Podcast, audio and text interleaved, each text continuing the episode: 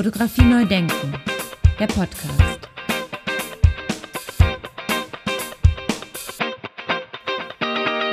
Ja, herzlich willkommen zur vierten Staffel meines Podcasts Fotografie neu denken. Mein Name ist Andy Scholz. Ja, mein heutiger Gast ist Florian Sturm und Florian Sturm wurde 1986 in Leipzig geboren und wuchs in Bram im brandenburgischen Eberswalde, etwa 50 Kilometer nordöstlich von Berlin auf. Mittlerweile ist er als freiberuflicher Journalist unterwegs und arbeitet für fast alle namhaften Magazine, Zeitschriften und Zeitungen. Und er moderiert auch einen Talk für die Hamburger Bildagentur, die Bildbeschaffer. Jetzt gerade steht er mit seinem Wohnmobil an der Algarve in Portugal direkt am Strand. Ich grüße dich, Florian. Herzlich willkommen zu meinem Podcast und viele Grüße nach Portugal. Hallo Andy, viele Grüße in den kalten Norden äh, und vielen Dank für die Einladung. Ja, sehr, sehr gerne. Jetzt erzähl mal genau, was machst du nochmal genau beruflich eigentlich? Ich arbeite als freier Journalist beziehungsweise freier Reporter und du hast es ja gerade schon angedeutet. Ich stehe momentan in, äh, in Portugal, nicht ganz am Strand, aber fast in Sichtweite vom Strand, ähm, weil ich seit einem guten Jahr ähm, im Wohnmobil lebe, etwas länger tatsächlich schon und jetzt zum zweiten oder fast schon dritten Mal meinen Winter hier unten in Portugal verbringe, weil es sich hier im Winter deutlich besser arbeiten lässt. Und einer meiner Schwerpunktgebiete ist eben ähm, auch die Fotografie, also vor allen Dingen der Fotojournalismus. Darüber schreibe ich für verschiedene ähm, Fachmedien, aber auch äh, für Spiegel Online oder die Süddeutsche Zeitung beispielsweise. Oh, da bin ich aber ein bisschen neidisch. Ne? Du stehst da direkt am Strand mit deinem Wohnmobil. Das ist aber auch eine besondere Situation, oder im Moment? Äh, absolut. Also ich bin mir meiner privilegierten Lage auch sehr bewusst. Ähm, einerseits bin ich natürlich wettertechnisch deutlich besser dran als ihr gerade. Andererseits bin ich auch Corona-technisch deutlich besser dran, weil Corona hier unten, dadurch, dass die Algarve, äh, wo ich gerade bin, eine sehr, sehr dünn besiedelte Region ist, ähm, spielt Corona hier nicht wirklich so die Hauptrolle und selbst wenn, äh, kann man immer noch irgendwie zu 13 verschiedenen Stränden gehen. Oh, das klingt aber wirklich nach wie vor sehr beneidenswert. Jetzt lassen wir das mal außen vor. Aber wie bist du denn jetzt in Berührung mit Fotografie gekommen? Ich habe vor etlichen Jahren mit meiner damaligen Freundin ähm, in Lüneburg gewohnt, weil sie da studieren wollte und ich habe mich nach meinem abgeschlossenen Studium, also ich habe ähm, Anglistik, Amerikanistik und Kommunikationswissenschaften studiert und ähm, sie wollte eben nach Lüneburg und ich dachte mir, ach ja, ein Volontariat in Hamburg, das werde ich schon irgendwie finden. Hamburg ist Medienstadt, das wird schon klappen. Und dann hatte ich mich auf verschiedenste Volontariate beworben, unter anderem eben auch bei einem Fotomagazin äh, Camera. Das gibt's inzwischen leider nicht mehr, aber da habe ich eben mein, ähm, mein Volontariat ähm, absolviert, zwei Jahre lang. Und ich hätte mir damals auch gar nicht, ehrlich gesagt, ähm, ausmalen können oder erträumen ist vielleicht das falsche Wort, aber damit hätte ich nicht gerechnet, dass ich in den Fotografie Bereich gehe, weil ich bis dato mit der Fotografie tatsächlich außer mal ein paar Urlaubsbilder machen gar nicht so viel am Hut hatte. Aber dieses Magazin, was wir da gemacht haben, das hat beispielsweise auch diese ganze technische Komponente sehr, sehr weit in den Hintergrund gerückt. Also bei uns ging es eher immer ums Gestalterische. Ähm, ich habe viel Portfolios geschrieben über Fotografen, war auf Pressekonferenzen und so weiter, so dass dieses ganze starre Pixelzählen, ähm, das hat mich nie interessiert und das musste ich glücklicherweise auch nicht häufig machen.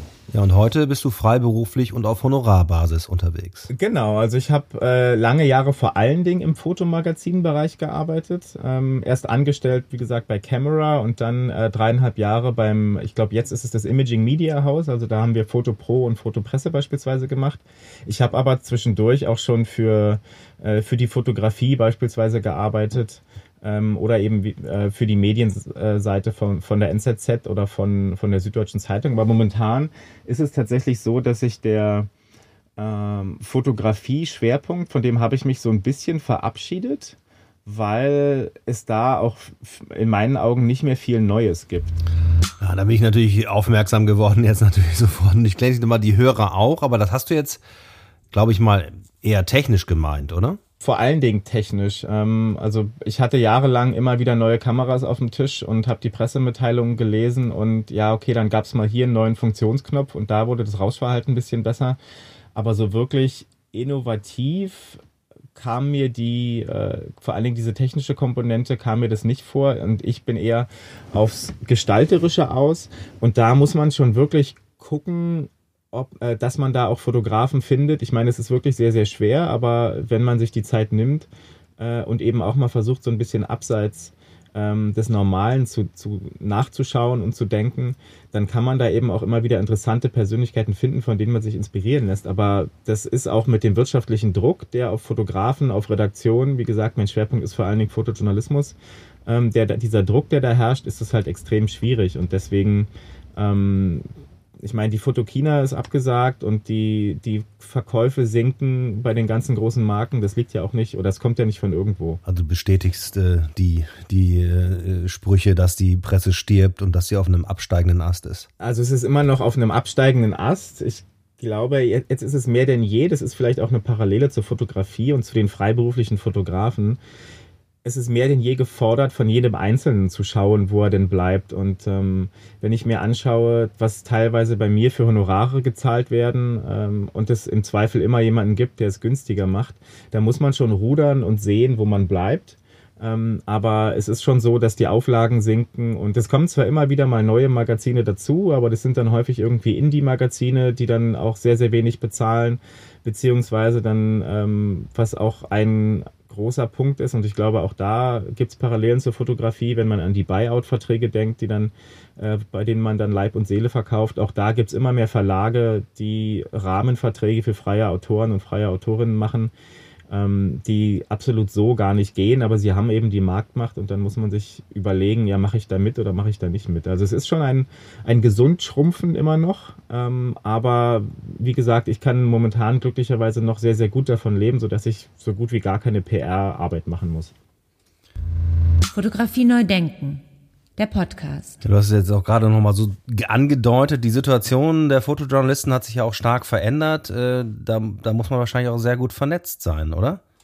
Ähm, definitiv. Also dadurch, dass ich eben auch hin und wieder noch für Fotomagazine arbeite, habe ich immer vor allen Dingen zu Fotojournalisten eben äh, viel Kontakt und ich mache das eigentlich auch immer so, dass wenn ich einen Auftrag bekomme von, vom Stern oder von einem anderen Magazin, dass ich immer sage oder ich, ich schlage immer Fotografinnen und Fotografen vor, mit denen ich gerne arbeiten möchte, die ich schon kenne. Und mit denen versuche ich dann auch immer häufiger Jobs anzunehmen. Also ich war jetzt mit einem Fotografen ähm, für zwei Reportagen in Norddeutschland unterwegs und der kommt eventuell jetzt auch nach Portugal, dass wir hier noch so ein paar Geschichten machen. Also es ist schon so, dass ich da fünf, sechs, sieben, acht Fotografinnen und Fotografen habe, mit denen ich versuche immer wieder ähm, mehrere Aufträge zu machen und immer wieder über die Zeit zusammenzuarbeiten, sodass es tatsächlich so ist, dass ich relativ gut vernetzt bin. Also ich habe auch für, für englischsprachige äh, Fotomagazine über ähm, Fotokollektive in Südamerika beispielsweise ähm, berichtet, beziehungsweise bin auch in so einem in so einem in so einer Community drin von freien Journalistinnen und kenne eigentlich Fotojournalisten und Fotojournalistinnen auf jedem Kontinent, ähm, sodass da immer, wenn ich irgendwo bin oder wenn ich Geschichten irgendwo anrecherchiere, ich immer gute Anlaufpunkte habe. Und es mir auch daran gelegen ist, die, die lokalen Fotojournalisten und Fotojournalistinnen zu, äh, zu fördern und zu pushen, weil ich glaube, das ist auch eine Sache, die momentan im Fotojournalismus nicht richtig läuft dass wenn der Stern irgendwo in Südamerika oder National Geographic oder der Spiegel, wenn die in Südamerika eine Geschichte machen, dann wird halt ein Fotograf aus Deutschland oder aus Amerika eingeflogen, statt ähm, die Fotografinnen und Fotografen vor Ort äh, zu engagieren. Das ist natürlich nicht immer so, aber sehr, sehr häufig.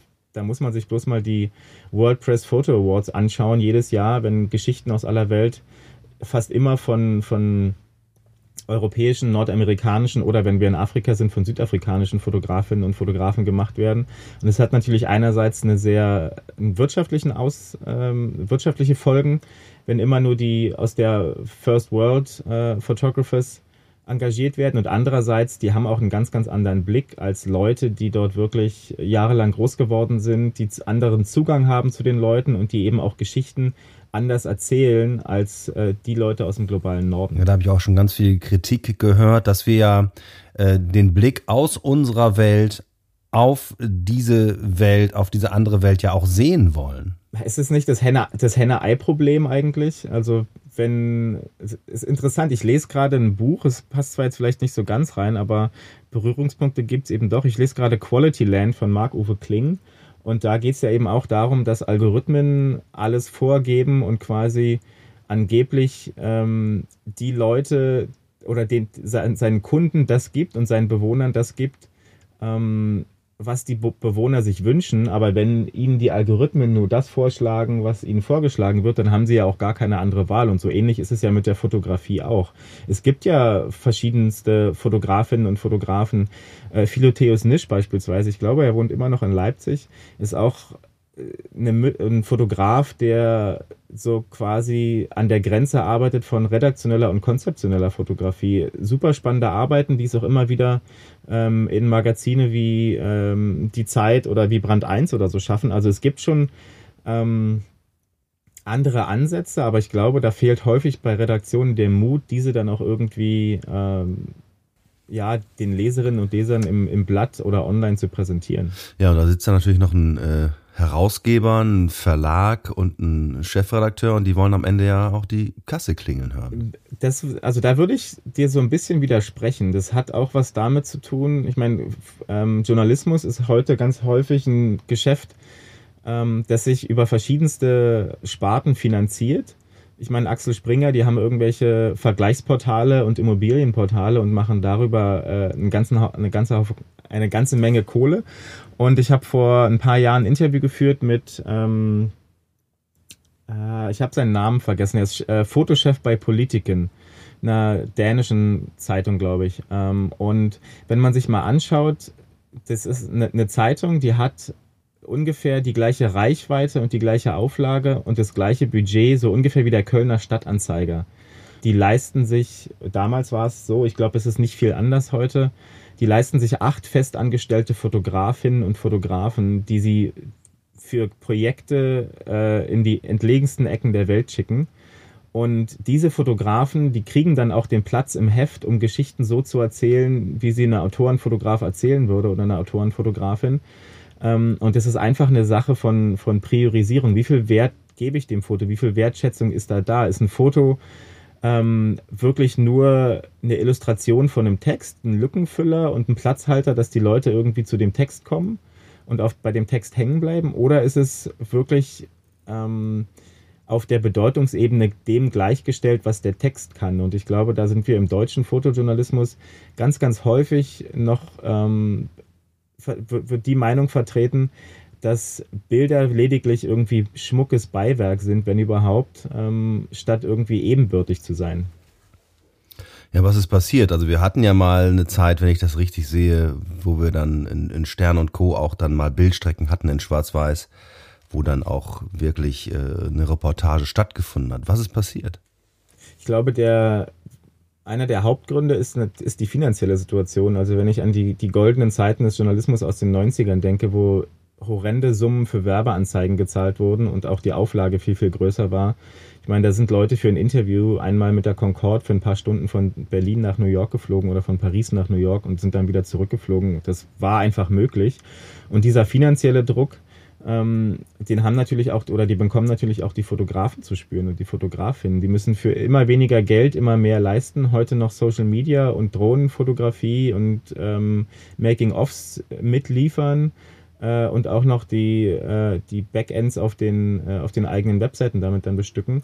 Und ähm, dieser finanzielle Druck, ähm, der wird einfach weitergegeben, ganz häufig von den, von den Verlagsoberen, ähm, anstatt zu denken, wenn wir vielleicht mehr in die Fotografie wieder investieren, wenn wir ihnen mehr Wertschätzung geben und mehr Bedeutung beimessen und auch mal ein bisschen uns was trauen, dass dann ähm, eben auch die Auflage beispielsweise wieder hochgeht. Ich meine, das Beispiel, was ich jetzt bringe, das ist ein bisschen weit hergeholt, weil die New York Times ähm, die größte Zeitung ist, die es auf der Welt momentan gibt, oder die, die bedeutendste Zeitung zumindest.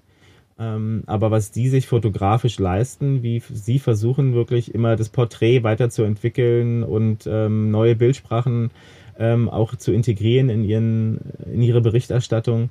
Ähm, auch da ist es kein Wunder, dass Europa und vor allen Dingen Deutschland immer mit ein paar Jahren Verspätung erstmal äh, schaut, was denn in Amerika gerade so los ist und ehe das dann hier irgendwie rübergeschwappt ist und das sich von den Indie-Magazinen irgendwie in den Mainstream, in die Mainstream-Medien ähm, oder in die großen Verlage weiter verbreitet hat, wenn es das denn überhaupt schafft. Das dauert eben eine Weile und von daher ist es um auf die Frage nochmal zurückzukommen, glaube ich, vor allen Dingen der, der, der finanzielle Druck, der einfach von oben weitergegeben wird, obwohl das meiner Meinung nach gar nicht häufig nötig wäre, wenn man sieht, welche Gewinne diese Verlage immer noch erzielen.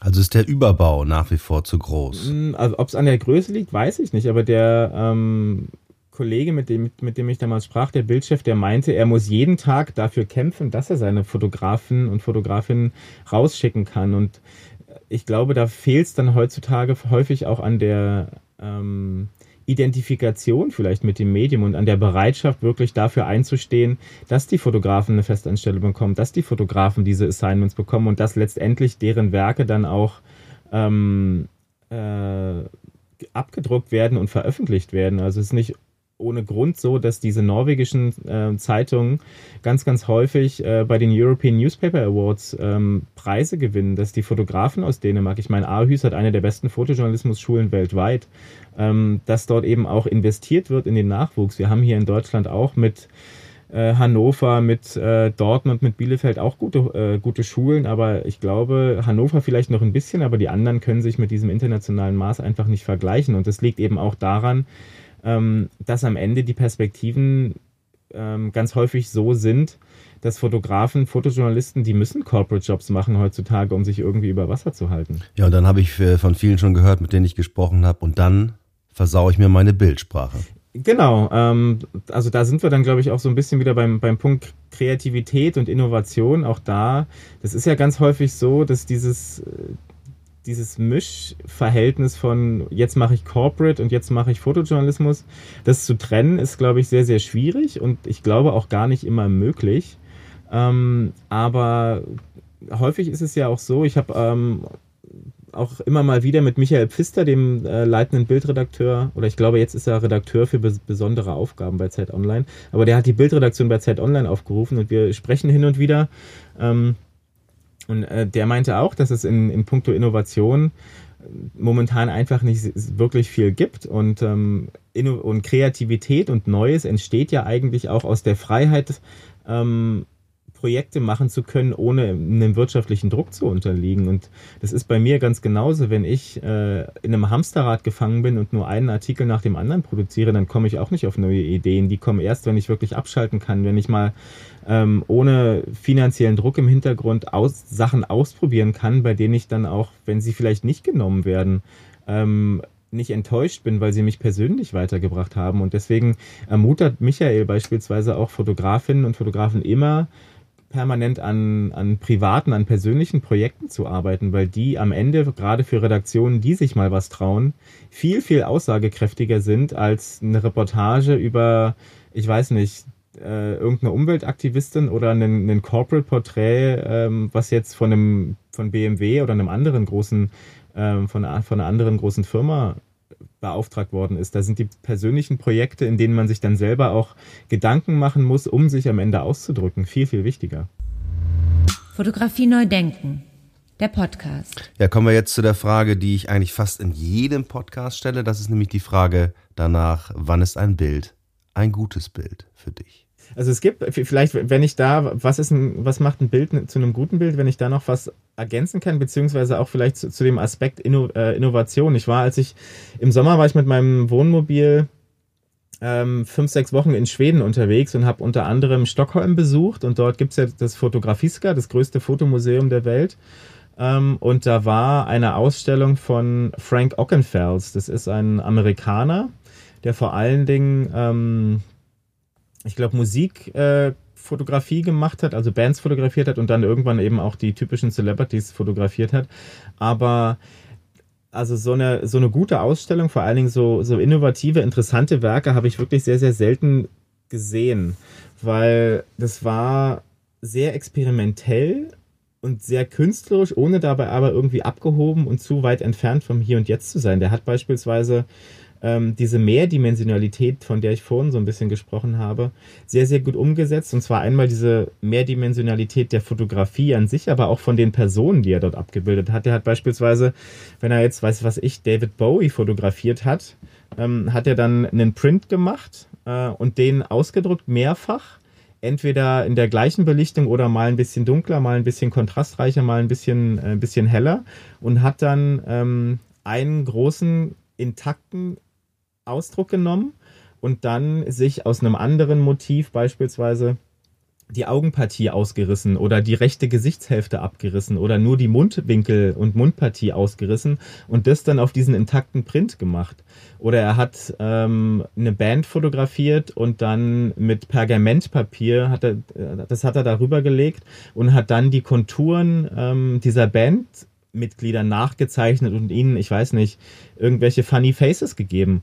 Und sowas, ich meine, das ist natürlich relativ schwierig in einem Magazin. Ähm, darzustellen und abzubilden. Aber das zeigt einfach, wie man innerhalb der Fotografie trotzdem diese Mehrdimensionalität und diese Innovation darstellen kann. Das war wirklich eine der, der besten und inspirierendsten Ausstellungen, die ich seit langer Zeit gesehen habe. Und da würde ich mir wünschen, dass einerseits die Fotografinnen und Fotografen, die Kreativen da mehr ähm, in, mit sich selbst auch in den Austausch gehen und dass eben Redaktionen auch die Offenheit haben, äh, solche Sachen dann eben auch abzudrucken. Ja, da kommst du ja dann auch ins Spiel. Ne? Du kannst ja dann auch dann Fotografen vorschlagen zum Beispiel. Das, das mache ich tatsächlich fast immer, dass ich äh, den Redaktionen sage, hier Leute, ich arbeite schon seit vielen, vielen Jahren im Bereich Fotografie, Fotojournalismus. Ich weiß, ihr habt Leute, mit denen ihr immer arbeitet, aber ich würde gerne mit der Fotografin oder mit dem Fotografen arbeiten, weil ähm, und fast immer wird mir dieser Wunsch auch ähm, ermöglicht, dass ich mit Fotografen arbeite, mit denen ich gerne arbeiten möchte.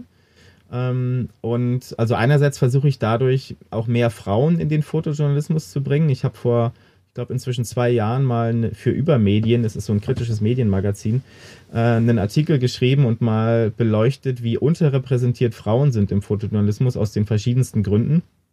Und seitdem versuche ich auch, wenn möglich, immer mit Frauen zu arbeiten.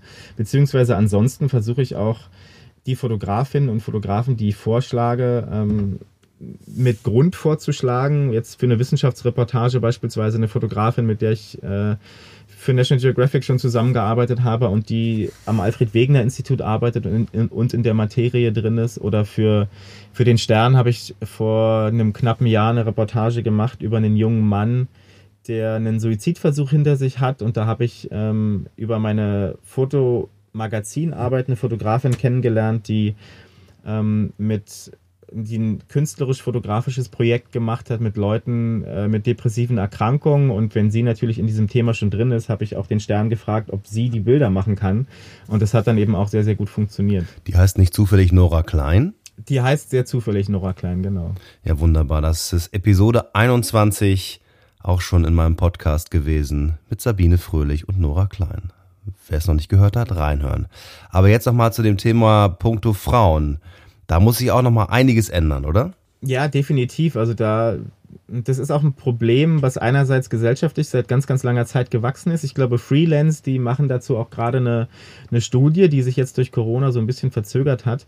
Aber ich habe dann, wie gesagt, auch mal eine Auszählung gemacht und habe mir, ich weiß gar nicht, 20 Medien oder so von einem bestimmten zufällig gewählten Tag genommen ähm, und habe mal ausgezählt, wie viele Bilder von, von Agenturen sind, wie viele Bilder von Männern sind, wie viele Bilder von Frauen sind. Und ich meine, dass die Emma ähm, da gewonnen hat äh, mit dem Frauenanteil, mit dem höchsten Frauenanteil, ist jetzt wenig überraschend, aber ich glaube, die, die FAZ hatte, glaube ich, einen Frauenanteil von, ich weiß nicht, ein oder zwei Prozent in der jeweiligen Ausgabe. Das kann natürlich eine Momentaufnahme sein, aber wenn man es dann quer über die Branche betrachtet, war es eben doch keine Momentaufnahme. Und da spielen eben ganz häufig auch ähm, die Rollenbilder ähm, mit rein, die wir gesamtgesellschaftlich haben, dass Fotografinnen ähm, äh, beispielsweise dann auch nach dem Job äh, oder na, nach einer Babypause haben sie es dann deutlich schwerer, wieder in den Job zu bekommen. Ich habe im Zuge dieser Recherche auch mit einer Fotografin gesprochen, die zu dem Zeit, Zeitpunkt schwanger war und die diese Schwangerschaft so lange wie möglich den Redaktionen, den Auftraggebern nicht gesagt hat, eben um ähm, äh, zu vermeiden, in die Schublade gesteckt zu werden. Ah, okay, die ist jetzt schwanger, die brauchen wir anderthalb Jahre nicht mehr beauftragen. Und dann, ich weiß nicht, ob du es ähm, mitbekommen hast, ich moderiere auch so einen so Fotografie-Experten-Talk für eine Hamburger Bildagentur. Und ähm, da habe ich unter anderem einmal Julia Stein zu Gast gehabt und ähm, die arbeitet die war, ist dann auch schwanger gewesen und hat, glaube ich, kurz bevor wir das aufgezeichnet haben, ähm, das Kind bekommen und das Kind war wenige Monate alt und sie arbeitet jetzt trotzdem schon wieder mit dem Kind am Set und auch das funktioniert. Ähm, von daher wird es Zeit, dass da auch mal irgendwie ein Umdenken stattfindet. Aber wenn ich mir dann überlege, dass teilweise auch in den Hochschulen, an denen Fotografie ausgebildet wird und Fotojournalismus eben immer noch diese verklärten Rollenbilder ähm, vermittelt werden von einigen Dozenten, dann ist es eben sehr, sehr fragwürdig, inwieweit da nicht auch ein systemisches Problem vorliegt. Absolut. Wir hatten ja auch schon in meinem Podcast hier Beate Gütschow gehört oder Katharina Bosse, die ähnliches berichten und das muss natürlich sich schnell ändern. Jetzt nochmal nachgefragt, äh, Julia Stein oder Julia Steinigeweg? Äh, Julia Steinigeweg, da hast du recht. Ja, wunderbar. Auch hier schon dabei gewesen in Episode 34. Alles noch online. Wer es noch nicht gehört hat, reinhören.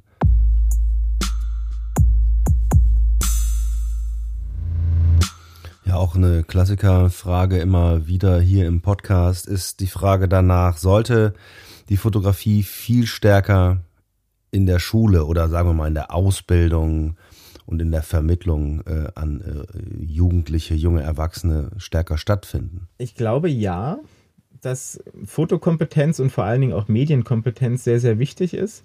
Die Frage ist natürlich immer, wenn in die, in die vollen Lehrpläne jetzt noch was zusätzlich reinkommt, was nimmt man dann dafür raus? Weil ich glaube, das ist so einer der Knackpunkte, warum das bislang nicht ähm, gemacht worden ist. Es gibt allerdings auch andere Möglichkeiten. Also ich schreibe unter anderem auch für ein Journalistenmagazin und ähm, gebe auch Vorträge quasi an, an Journalistenschulen, beziehungsweise jetzt mache ich auch an so einem oder bin ich Teil von so einem äh, Planspiel Journalismus, das wir an Schulen geben zwischen der siebten und dreizehnten Klasse oder zwölften Klasse.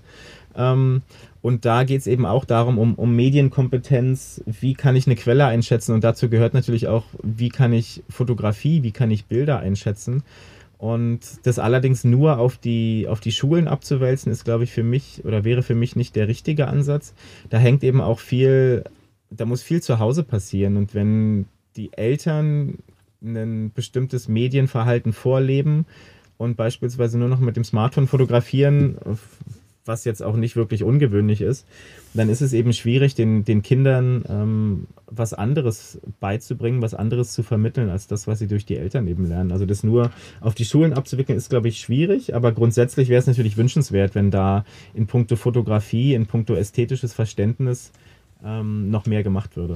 Ja, das ist ganz, ganz eng. Das habe ich auch schon immer wieder gehört, dass da die Lehrpläne auch voll sind und dass natürlich auch Kapazitäten fehlen. Genau, und da ist es eben so, dass es ganz, ganz häufig eben auch, wie bei jedem Fach eigentlich, ähm, auf die Impulse und auf die Bereitwilligkeit der einzelnen Lehrkraft, der einzelnen Lehrer ähm, ankommt, inwieweit sie da auch neue Sachen machen wollen. Also beispielsweise eine Bekannte von mir, die ist äh, Kunstlehrerin an einem privaten Gymnasium in Brandenburg und ähm, mit ihr habe ich mich ganz, ganz häufig über Fotografie ausgetauscht, weil sie ähm, eben auch versucht hat, so ein bisschen von meiner, von meiner Arbeit zu profitieren, wäre, glaube ich, das Falsche, aber sich davon inspirieren hat lassen, mit welchen Fotografen ich gesprochen habe und die hat es dann ganz aktiv beispielsweise auch in den Kunstunterricht eingebracht, mit äh, also Polaroid-Collagen im Kunstunterricht beispielsweise von irgendwelchen Projekten zu erstellen ähm, oder Bildanalysen und durch Fotografieanalysen zu ergänzen. Ähm, und da sehe ich vielleicht auch so ein bisschen die Chance. Also momentan ist es ja so, dass ganz, ganz viele Lehrkräfte fehlen und so Quereinsteiger reinkommen.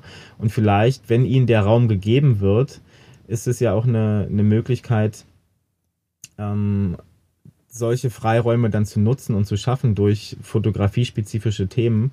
Wobei ja grundsätzlich auch die Diskussion in die Richtung läuft. Da hatte ich auch vor zwei Jahren ein sehr, sehr interessantes Interview gemacht, das was Spiegel Online dann leider doch nicht veröffentlicht hat, mit einem amerikanischen Bildungsforscher, der auch das äh, nochmal sehr gut auf den Punkt gebracht hat, was schon lange diskutiert wird. Und zwar, dass wir Kompetenzen vermitteln müssen und nicht Wissen. Also wann der äh, die napoleonischen Kriege gewesen sind. Sowas muss ich heute nicht mehr lernen. Das kann ich schnell bei Wikipedia nachschauen. Und deswegen ist es eben umso wichtiger, Zusammenhänge zu erkennen und Kompetenzen zu fördern. Und da gehört eben die Medien- und Fotografiekompetenz meiner Meinung nach auch rein. Was war das Problem? Kein Platz? Äh, also das war ja für Spiegel Online, von daher Platz ist ja online relativ gut vorhanden. Ich weiß gar nicht, ich glaube am Ende ist es ihnen nicht spektakulär genug gewesen, beziehungsweise die Redaktion hat dann, also sie haben am Anfang schon gesagt, na ja, sie können es uns ja erstmal schicken, aber es sieht ganz gut aus, dass wir es nehmen. Und dann hat sich die betreuende Redakteurin geändert und ähm, die hat dann gesagt, ja, nee, ich will es dann doch irgendwie nicht haben. Also die haben sich von Anfang an schon sehr vage mit der Auftragsbestätigung ähm, äh, ausgedrückt. Und daraus habe ich dann eben auch gelernt, es war noch relativ am Anfang meiner freiberuflichen Karriere, dass ich mir solche Aufträge dann eben schriftlich bestätigen lasse und dann, dass ich zumindest dann ein Ausfallhonorar bekomme. Aber dass Artikel, die ich gemacht habe, ähm, oder Recherchen, die ich angestoßen habe, ähm, nicht erscheinen, kommt glücklicherweise relativ selten vor. Das ist gut, dass es dir so geht. Das finde ich gut. Äh, andererseits ist es natürlich doof, dass so ein Artikel dann nicht erscheint. Und wir haben uns im Nachhinein jetzt dafür entschieden, dass wir diesen Artikel hier in den sogenannten Show Notes nochmal zur Verfügung stellen, dass Sie und ihr euch den einmal durchlesen könnt. In den Show Notes zum Anklicken für euch vorbereitet.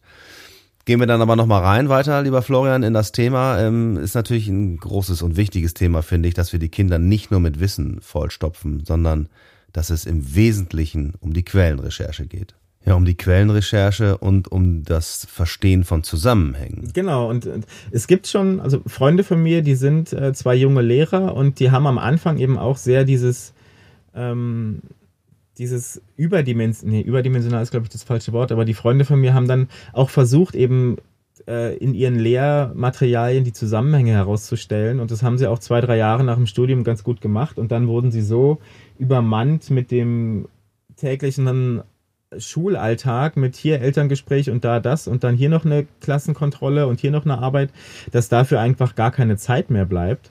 Ähm, wobei es eigentlich, wie du auch gerade angedeutet hast, extrem wichtig ist. Und das, das sehe ich ja im Journalismus genauso. Also es wird immer wichtiger, die großen zusammenhängenden Geschichten zu erzählen, die auch grenzübergreifend stattfinden, statt ähm, die kleinen Lo Lokalreportagen will ich damit jetzt gar nicht unter den Scheffel stellen, aber ähm, dieses große Zusammenhängende, ich meine, wir sehen ja, was in der Welt momentan gerade passiert, sei es in der Wirtschaft, in der Politik, im Klima äh, oder sonst wo. Und ähm, diese Zusammenhänge zu verstehen und einordnen zu können, ist, glaube ich, für die nächste Generation extrem wichtig. Aber das Schulsystem, ich glaube, das ist fast überall so. Das ist ein so schwerfälliges Konstrukt und so träges Konstrukt, ähm, dass da in den Bildungsministerien häufig auch der Mut zur Innovation fehlt, glaube ich.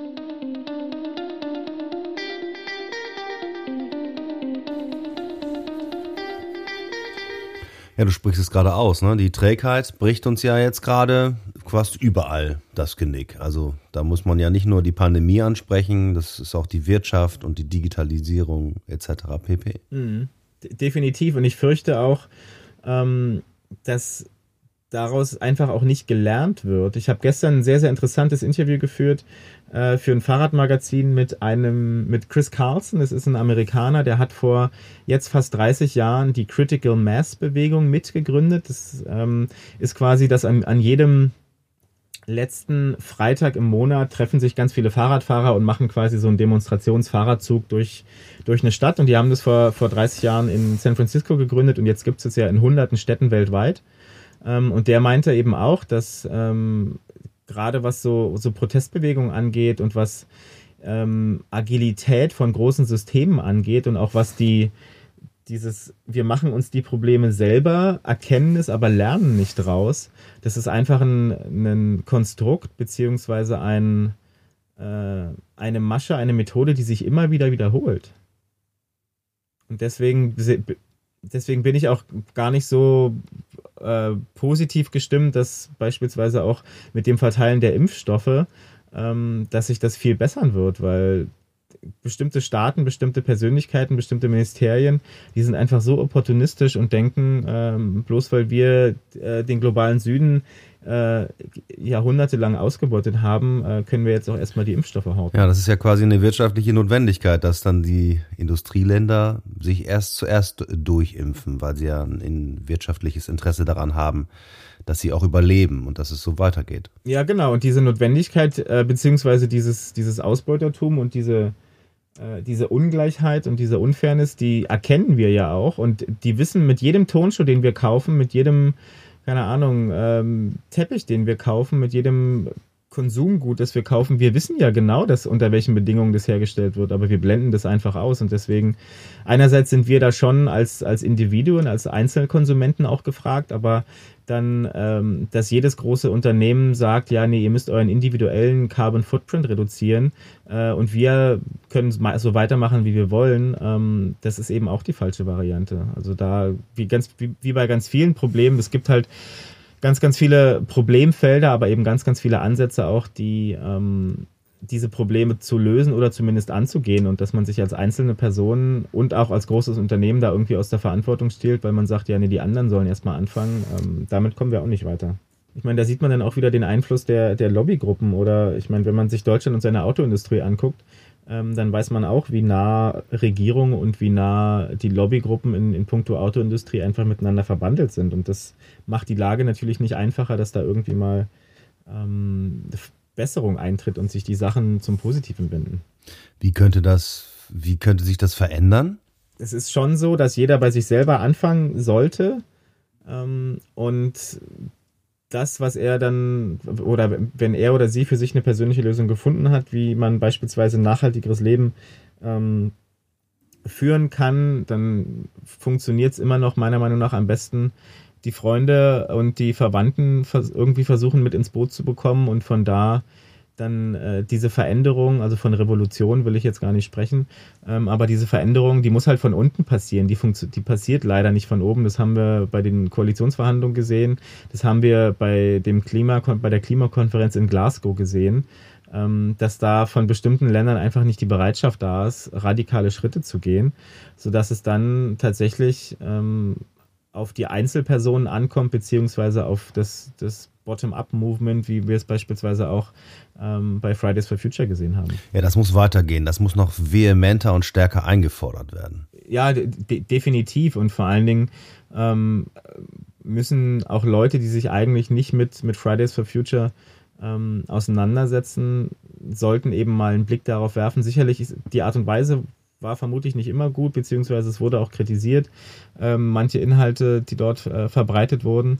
Aber auch ich habe mich immer häufiger gesehen, wie ich mit, äh, mit meinen Verwandten, die jetzt eine Generation über mir sind, ähm, häufiger darüber unterhalte, auch jetzt kürzlich vor der Bundestagswahl, warum es wichtig ist, grüner zu wählen als bislang und warum es wichtig ist, bestimmte Sachen einfach nicht zu machen, ähm, obwohl man sie schon immer so gemacht hat, gerade was jetzt so Fernverkehr angeht, was ähm, was Fleischkonsum angeht, was die Kreuzfahrt angeht, die ich unbedingt einmal in meinem Leben machen will. Also da ähm, rate ich immer noch von ab, beziehungsweise versuche die Leute, ohne sie zu missionieren, aber zumindest ihnen mal aufzuzeigen, ähm, was denn da, äh, was denn da dranhängt. Wobei das natürlich auch wieder bedeutet, dass man sich selber damit erstmal auseinandersetzen muss. Und was, das passt, glaube ich, bei vielen Leuten entweder nicht in den Zeitplan oder nicht ins Mindset, weil sie sich damit vielleicht auch gar nicht auseinandersetzen wollen. Ja, das, was ich immer wieder höre und äh, ist ja, dass es schlichtweg unbequem ist. Ne? Es ist unbequem, äh, so radikal zu sein und sich radikal zu verändern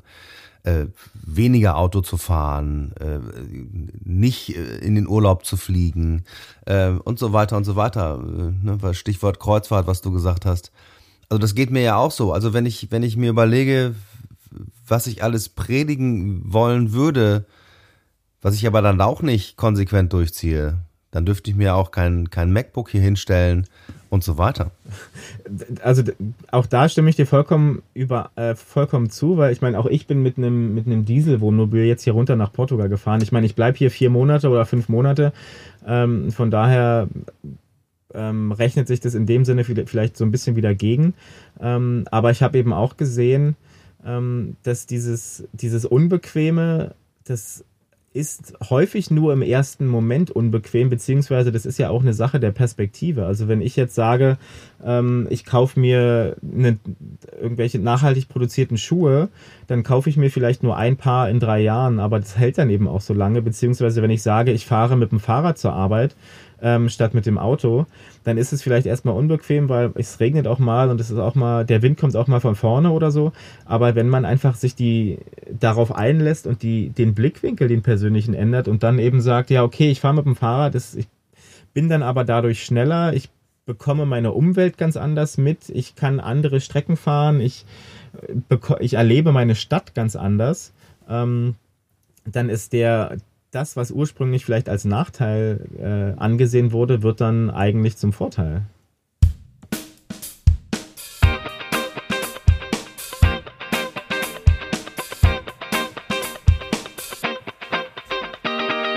Ja, lieber Florian, das könnte jetzt noch mal eine ganze Weile so weitergehen und wir könnten noch eine ganze Menge mehr ansprechen, aber wir machen jetzt mal hier einen Punkt.